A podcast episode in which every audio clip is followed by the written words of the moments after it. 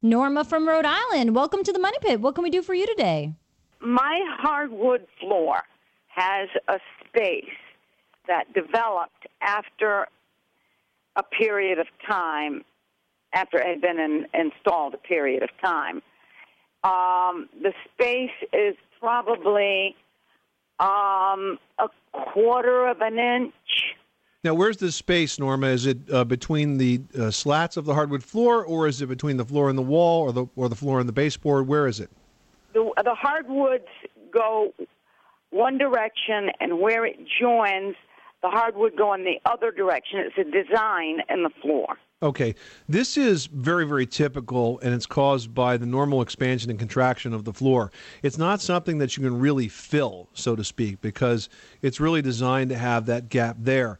Um, it may be a bit unsightly, but there's absolutely nothing you can put in there that's going to close it unless you start replacing hardwood floor boards with whiter ones, and that's probably not the best idea. Well, if it really bothers you, Norma, there are things that you can do. I would never use wood filler on it because it's just going to chip out and it's going to fly out and it's going to look horrible. I have seen done, you can take a natural fiber rope like a jute or something along that same, like a hemp texture, and you would dip it in you would make sure number one that it's the same thickness of that space or that gap that you've got in the floor. And if the rope's a little too big you can unravel one of the larger pieces of threading.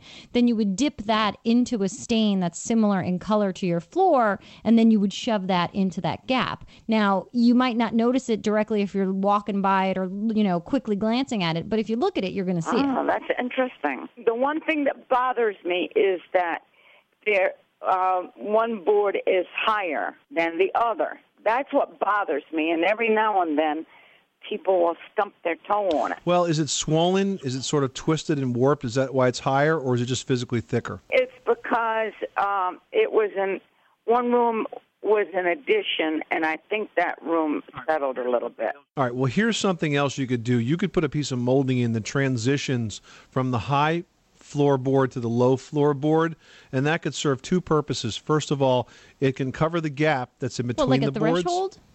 Yeah, like a small threshold or a piece of like shoe molding or something Mm-hmm. like that. Um, maybe even be something that you have to sort of custom cut, but that could cover the gap and also create an even slope between the two different heights of floors. Norma, thanks so much for calling us at 888 Money Pit.